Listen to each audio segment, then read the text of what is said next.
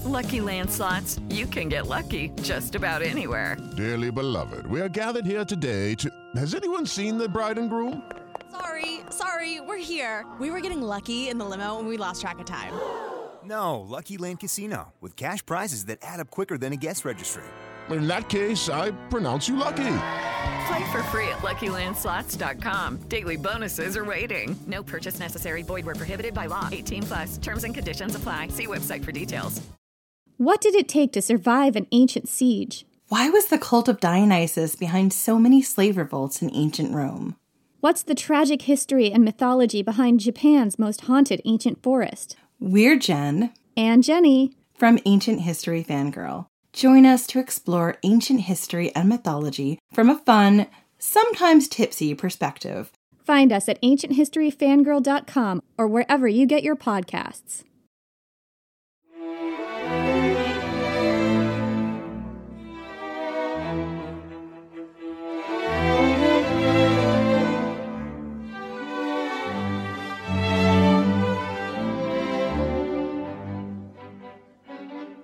Welcome to Pax Britannica.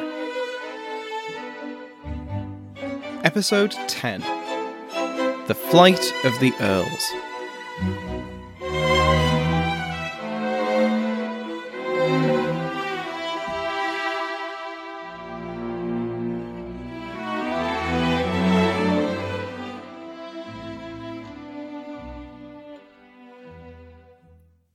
Welcome back to Pax Britannica. Last week, we covered three major plots against James's reign and life the main and bye plot, orchestrated within the first few months after Elizabeth's death, and the gunpowder plot, which was famously foiled on the 5th of November, 1605.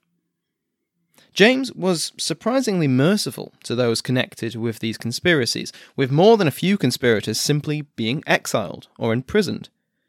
The traitor's death was handed down for the ringleaders, though, and the imprisonment of figures like Sir Walter Raleigh and Henry Percy, Earl of Northumberland, would last for more than a decade. The failure of these plots, even at the last minute as the gunpowder plot was, must surely have been something of a confidence boost for the new triple monarch. Despite the claims and efforts of the conspirators, his subjects did not rise up en masse to overthrow him. That did not mean, however, that they were all compliant and overwhelmingly supportive of the royal will. As we covered two episodes ago, James's governing style was a marked contrast to that of Elizabeth. Similarly, the preponderance of Scots at court further strained relations between the king and his English subjects. The problem of Parliament is one that will dog the rest of James's reign and come to a violent head during his son's, pun not intended. As David Smith, Fellow of Selwyn College, Cambridge, writes, quote, No aspect of James I's kingship reveals his paradoxical blend of strengths and weaknesses, of wisdom and misjudgment, more plainly than his relations with his English parliaments. On the one hand, his understanding of the nature of the institution and his capacity to diffuse tension and controversy deserve much more credit than they have often received. But on some occasions, he had himself sparked off those controversies.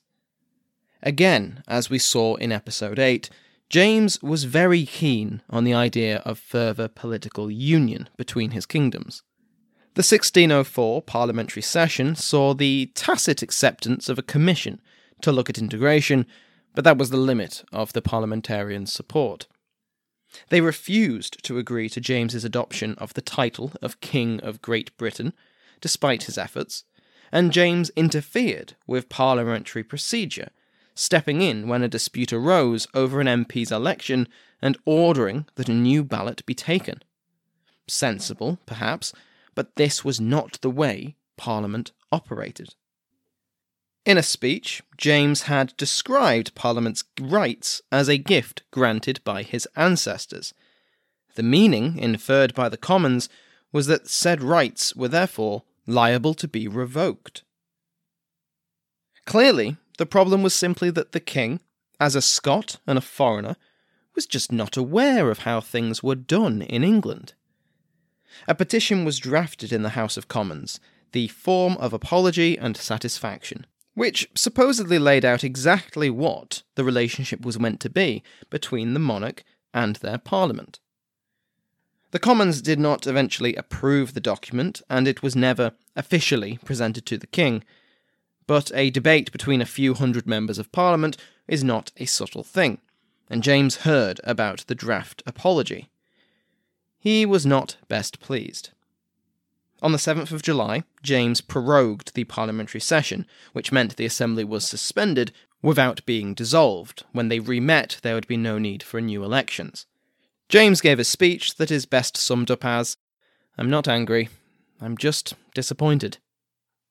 I have more to say of you, my masters of the lower house, both in regard of former occasions, and now of your speaker's speech. It hath been the form of most kings to give thanks to their people, however their deserts were. Of some, to use sharp admonishment and reproof, now, if you expect either great praises or reproofs out of custom, I will deceive you in both. I will not thank you where I think no thanks due. You would think me base if I should. It were not Christian. It were not kingly. They had done nothing of value, granted him no new taxes, and endlessly bickering over concepts that were not under their purview. He did not appreciate his subjects telling him how he was meant to rule, and he certainly didn't appreciate their attempts to turn him into an English king. He wasn't an English king, he was a Scot, and he would rule like a Scot. That was God's will. After proroguing the Parliament, James went ahead and declared himself the King of Great Britain by royal proclamation in October. James's experience as King of Scots and the differences between that position and the Crown of England was not isolated solely to his Privy Council and household, but also to Parliament. In the Scottish Parliament, the King was usually present, with an active role in discussions. This wasn't possible in the English system. Parliament was bicameral, with a House of Lords and a House of Commons, both sitting at the same time making James's presence at every event an impossibility, even if tradition allowed. Messages, speeches, and the presence of his deputies in Parliament simply could not replace the benefits of physically being present during parliamentary debates. Political union had been the focus of the first session, but it was largely put aside in the second session, held after the discovery of the gunpowder plot. The issue of wardships and purveyance dogged the king throughout the length of his first parliament, with both forming part of the apology and satisfaction. The issue of wardship was a debate over the right of the crown to assume the guardianship of minors who inherited property. Such guardianship was a valuable source of income and had been for centuries, as the monarch was then able to dispose of the inheritances as he wished. Purveyance was the king's prerogative to seize supplies and transportation and pay a significantly lower price than the market said they were worth. Neither the right was popular, open to abuse as they were, and these two issues were debated throughout the first three sessions of James's Parliament. The proposal to exchange these crown rights for a lump sum and regular stipend came to a head in the final session of James's first Parliament in 1610, which we will return to in a future episode. In the meantime, James and his court were able to wrangle some additional subsidies from Parliament. The discovery of the gunpowder plot led to a rush of support for the king and the grant of some additional income. But, perhaps surprisingly, the fact that they had only avoided being blown to kingdom come through the actions of royal agents did not lead to long lasting sympathy for the crown.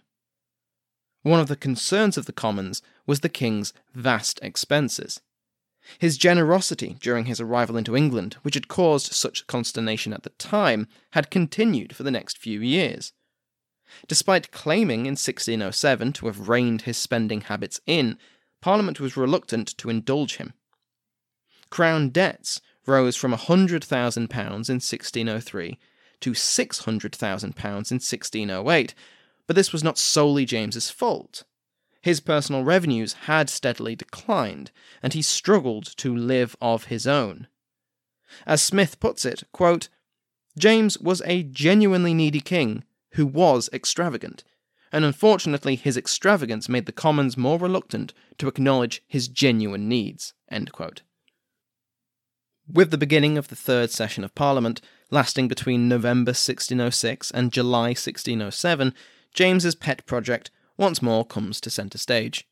The Royal Commission, established to consider detailed proposals of union, gave their report and proposed cooperation in three areas trade, laws, and naturalisation of subjects, which James reiterated in a speech in March 1607. He pointed out that an earlier union, that of Wales, was an example of the benefits of union. Quote, Do you not gain by the union of Wales? And is Scotland not greater than Wales? In this, James seems to have missed the point. Wales was annexed into England, English custom, language, and law replaced their native Welsh counterparts. James was not suggesting the same treatment of Scotland, which may have gone over much better. Instead, Scotland would become an equal partner, or at least join with England on much more generous terms. The aim of naturalisation had previously been discussed by Parliament, who split Scottish subjects into two groups. The post nati, were those Scots born after James was declared King of England and Ireland in March 1603. The ante nati were those born before this date. James hoped to do away with this division, like so many others, and, like so many others, he would be disappointed. He declared to Parliament, quote, All you agree that they are no aliens, and yet you will not allow them to be natural. End quote. The opposition of the House of Commons, outlined by Smith, was threefold. Firstly, it was feared that reducing trade barriers would damage the English economy, and as the Commons was made up of gentry and merchants, this naturally clashed with their interests. The second was on the issue of naturalisation. Removing the distinction between Scot and Englishman would, it was feared, allow a horde of ravenous, greedy Highlanders to rush into England, draining the English of their prosperity and receiving disproportionate favour from the Scottish king. The third was rooted in the supremacy of the English Parliament. Unity of laws seemed to suggest the merger of Scottish and English laws, which was simply not acceptable.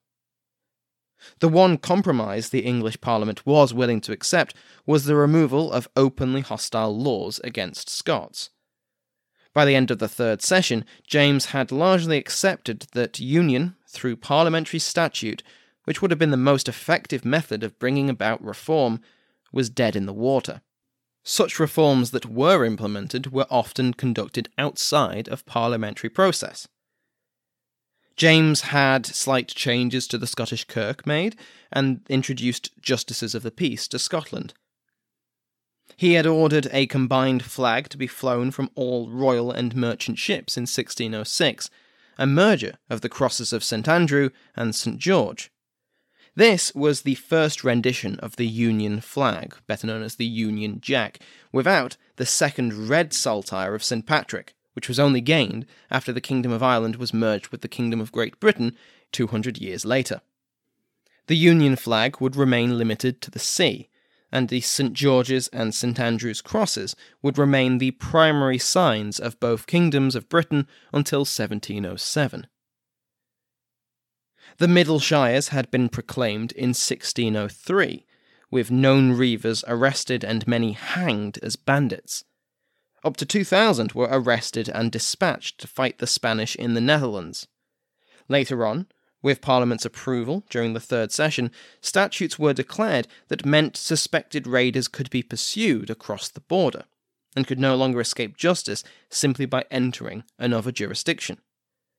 Their fates, once caught, were usually execution or transportation, either to elsewhere in Britain, to wars on the continent, or to plantations in Ireland or the new colony of Virginia. The topic of political union so far has only really involved England and Scotland.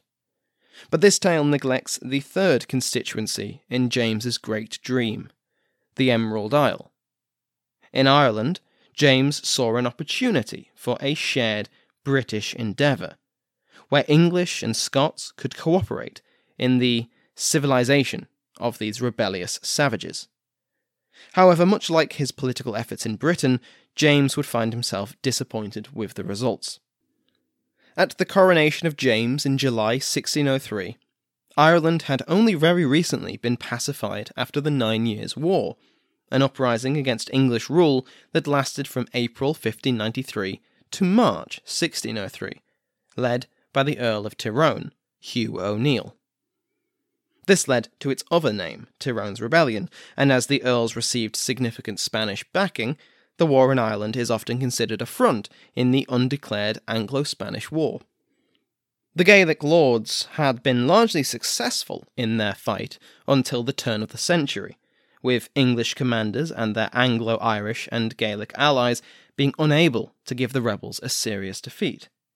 To the extent that Tyrone sent Elizabeth humiliating terms of peace in 1599, which allowed for English overlordship of Ireland but with wide ranging concessions in politics and religion. Yet the tide soon turned, and even with the long promised Spanish army, the rebels were defeated at the Battle of Kinsale and forced back to their strongholds.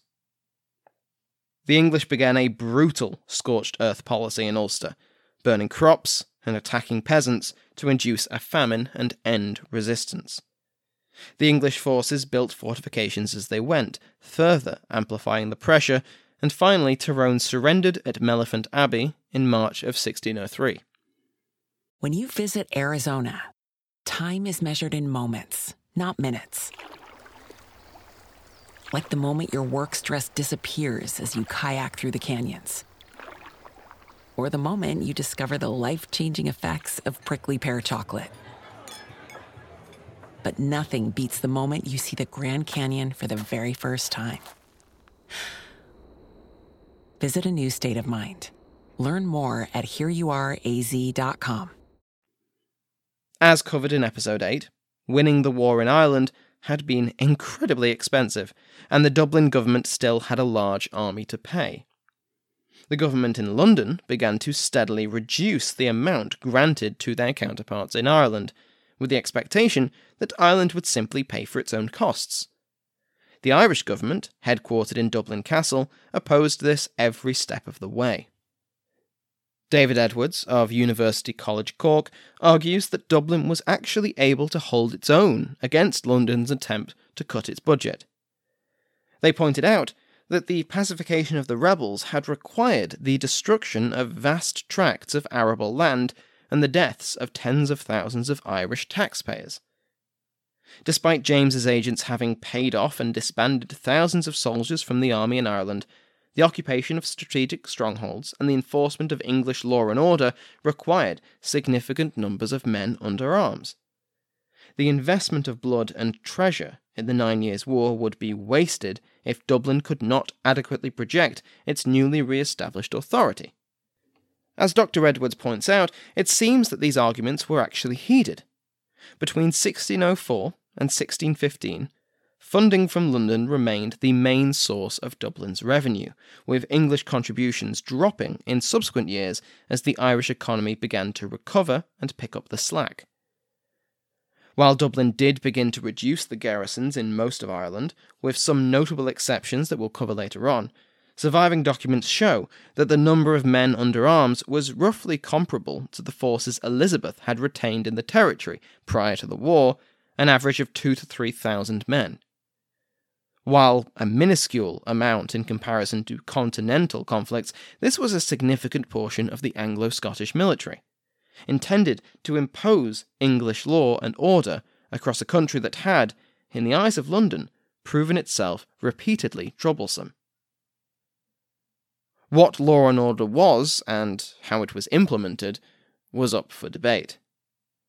Proclamations from Dublin dealt with the quote unquote civilizing of Ireland on a macro level, but by and large, the treatment of the Irish was left to the commanders and officers of the army. For almost two years after the Treaty of Mellifont was signed, martial law remained in force. This granted officers and their subordinates wide ranging authority over the life and death of almost every Irishman. In the face of opposition or resistance, or the expectation of opposition or resistance, the commanding officer of a garrison had the power to summarily execute anyone below a certain rank. It's important to remember that these armies were veterans of the war. They had fought the rebels for almost ten years, suffering disease and hunger and death, losing friends and comrades to the Irish. That is to say, due process and reasonable cause were not a priority for the occupation forces, and many officers took the opportunity to punish their former enemies or even merely suspected rebel sympathizers, with the ultimate sanction. After 1605, the wartime martial law commissions were disbanded by London, only for the government in Dublin to reinstate and refine the commissions to better suit peacetime. Dublin was not taking it easy while the army dealt with suspected rebels. In 1604, former governor of Carrickfergus and general in the Nine Years' War, Sir Arthur Chichester, was appointed Lord Deputy of Ireland, the King's representative and chief executive of the kingdom, succeeding Lord Mountjoy, who had led the English forces to victory in Tyrone's rebellion and had been subsequently awarded with a place on the Privy Council and the earldom of Devonshire. Chichester oversaw a series of measures intended to both militarily weaken Gaelic and Anglo Irish nobility, as well as bring the country as a whole more into line with British norms. As early as 1605, peace concessions that had been made by the British to the local nobility began to be withdrawn, and a series of radical changes began to be enforced by government officials, backed up by the army. One of these was the insistence of Dublin that the magnates of Ireland vouch for the behaviour of each of their retainers on the pain of a substantial fine. This had the expected outcome of many lords weighing the cost and benefit of their private armies and concluding it wasn't worth the potential financial ruin to keep on all of their men. These shed soldiers then faced some potentially terrible fates death at the hands of the English occupation, whether their former lord had been in rebellion or not, as a native swordsman was always suspected by military commanders, or transportation out of the country. Chichester reported that between 1609 and 1614, at least 6,000, quote, disaffected Irishmen, quote, had been deported to Scandinavia. But he implies that this was only the most recent update, and there had been many more. He also comments that many of those being taken from their homes were former allies of the Crown. As we will touch on later, former allegiance to England was no guarantee of clemency. One of the most revolutionary reforms implemented by the Dublin government was over inheritance.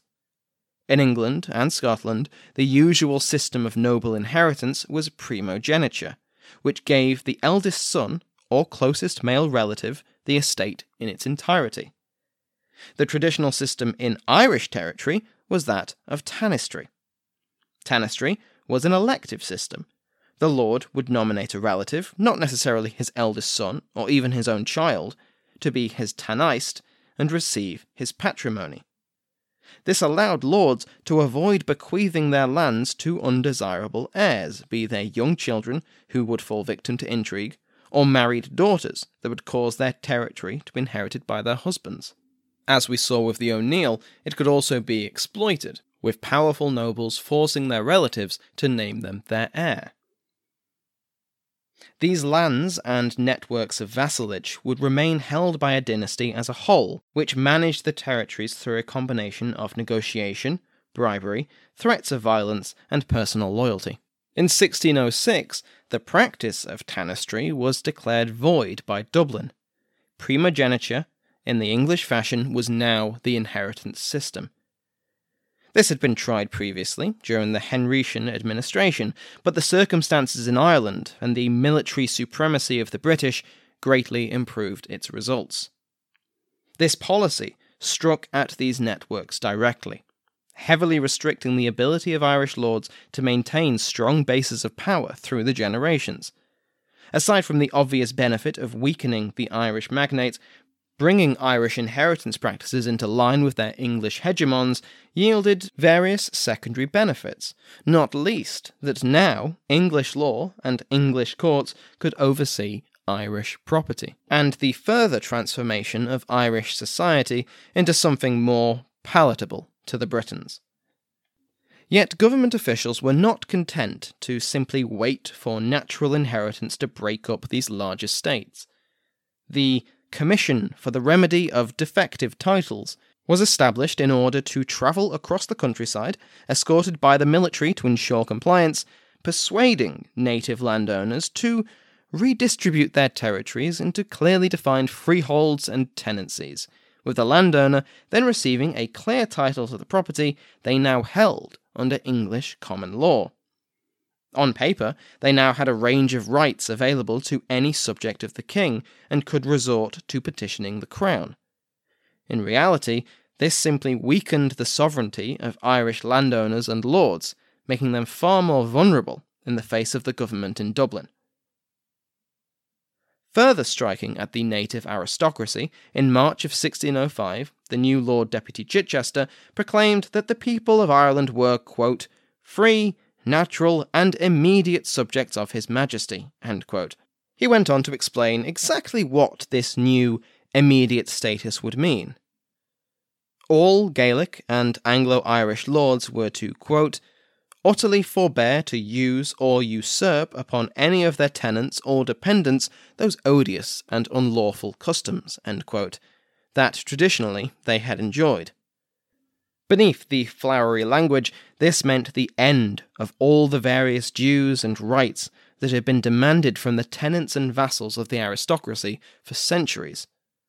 Lords had been able to fully support themselves and their retinues of bodyguards, servants, and private armies on the income gained from a vast array of feudal dues. Your children are getting married. You owe your lord a fee for the privilege. Your lord is touring his holdings and finishes the day near your village. Guess who has to provide him and his party with bed and board for the night? These myriad forms of private taxation were the lifeblood of an Irish magnate's purse. And their abolition brought about immediate economic decline. They were compensated by the government, of course, but this was only a token amount and in no way helped pay for the traditional lifestyle of an Irish lord. This was intentional. They also kept the rights to rent and the ordinary income from their personal estates, but in many cases this land was already set up for either customary service by their tenants or payment in kind, both of which left the respective lord wealthy on paper but cash strapped in practice. A rapid increase in Gaelic land sales followed, often to English and Scots, as magnates found their debts coming due, but with no way to earn the money, further splintering and weakening the Irish landowning class. This treatment was not isolated solely to those who had been rebellious or otherwise unwilling subjects of the crown. In March of 1606, the Earl of Upper Ossory, a steadfast ally of the English crown during the war, had his right to take private exactions from his vassals stripped of him by Chichester. The judgment was backed up by a military force of 50 cavalry and a 100 infantry, with the power of martial law to ensure that these reforms were accepted by the Earl. If old allies received no preferential treatment, then those that had openly opposed the English had little hope. Indeed, the county of Ulster was a significant holdout against English influence even after the Treaty of Mellifont. Hugh O'Neill, the Earl of Ulster, Rory O'Donnell, the Earl of Tyrconnell, and Cuchanocht Maguire, the Laird of Fermanagh, which I am probably mispronouncing, were united in their resistance to the new order.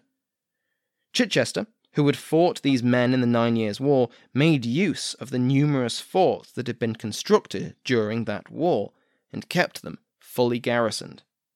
Indeed, even as the government in London slashed the subsidies sent to Ireland, the government in London kept the standing force in Ulster at its expensive wartime level. Such was the hostility and wariness Chichester had for these rebellious nobles.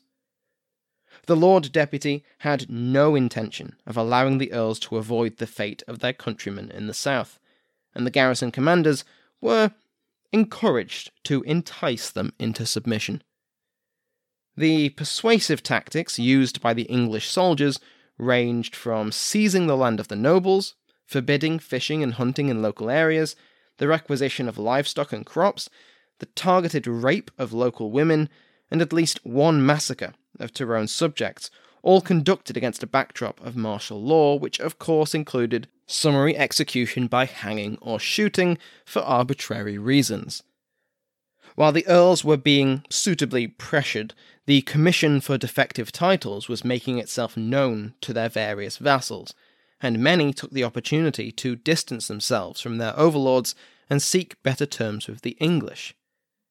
In response, the earls, led by Tyrone, sought and received financial support from Spain, and tried and failed to win political support from esteemed courtiers in London. Never one to rely solely on the pen, Tyrone picked up the sword and learnt of a plot by other disaffected nobles to attack the seat of English government in Ireland, Dublin Castle. This conspiracy abruptly fell apart because someone talked, someone always talks. Tyrone panicked. He fled Dublin and returned to his lands in Ulster, but he quickly found that he was still in danger. His enemies, both English and Irish, were ascendant even here, and so he boarded a ship, financed with Spanish money, and sailed from Ireland alongside Tyrconnell, Lord Maguire, and their retainers. The Earls had fled. Next week, we will return to Ireland to see exactly what the Stuart government will do in the aftermath of the sudden flight of the most powerful Irish lords, and look more into the how and why of this pivotal event itself. At the same time, a company established the previous year in 1606 had succeeded in a task at which generations of Englishmen had failed. They had established a surviving colony in the New World. So next week, we will be looking at the beginning of two rival plantation projects the Plantation of Ulster and the Colony of Virginia. Thank you to my House of Lords, which has exploded with new members over the last two weeks. I get so giddy when I see that someone new has decided to give me even a small amount of money, in which case I'm probably not too different from James thinking about it. For patrons of $2 or more, a poll has been started to help me decide on the topic of future episodes. There are five topics to choose from. Religion, because I've only covered it briefly and it's very important, European warfare, particularly in the British Isles, how parliaments actually worked at this time, who got to vote, who got to stand, that sort of thing, Shakespeare, which I promise won't simply be my performance of Hamlet, and what James thought about witchcraft. I'll try and cover them all at some point, but whichever of these is the most popular will come first, hopefully sometime in April. As standalone episodes, they require a bit more research and time, and so I want to make sure that I pick the one most people will enjoy. If you want to vote, go to patreon.com slash Pax Britannica and pledge $2 or more.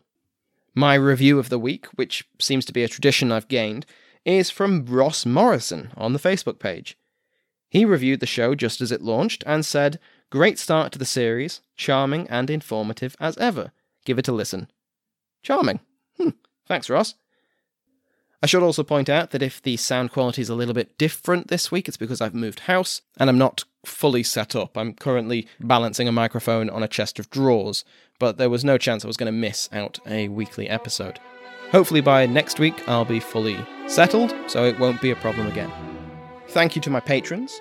Elaine, Countess Dickens, Jean, Countess Buckley, Christopher, Earl Grogan, Brendan, the first Earl Bonner, Lady Michelle, Duchess of Devon, and the royal headsman executed today. Thank you to my House of Lords and to you for listening.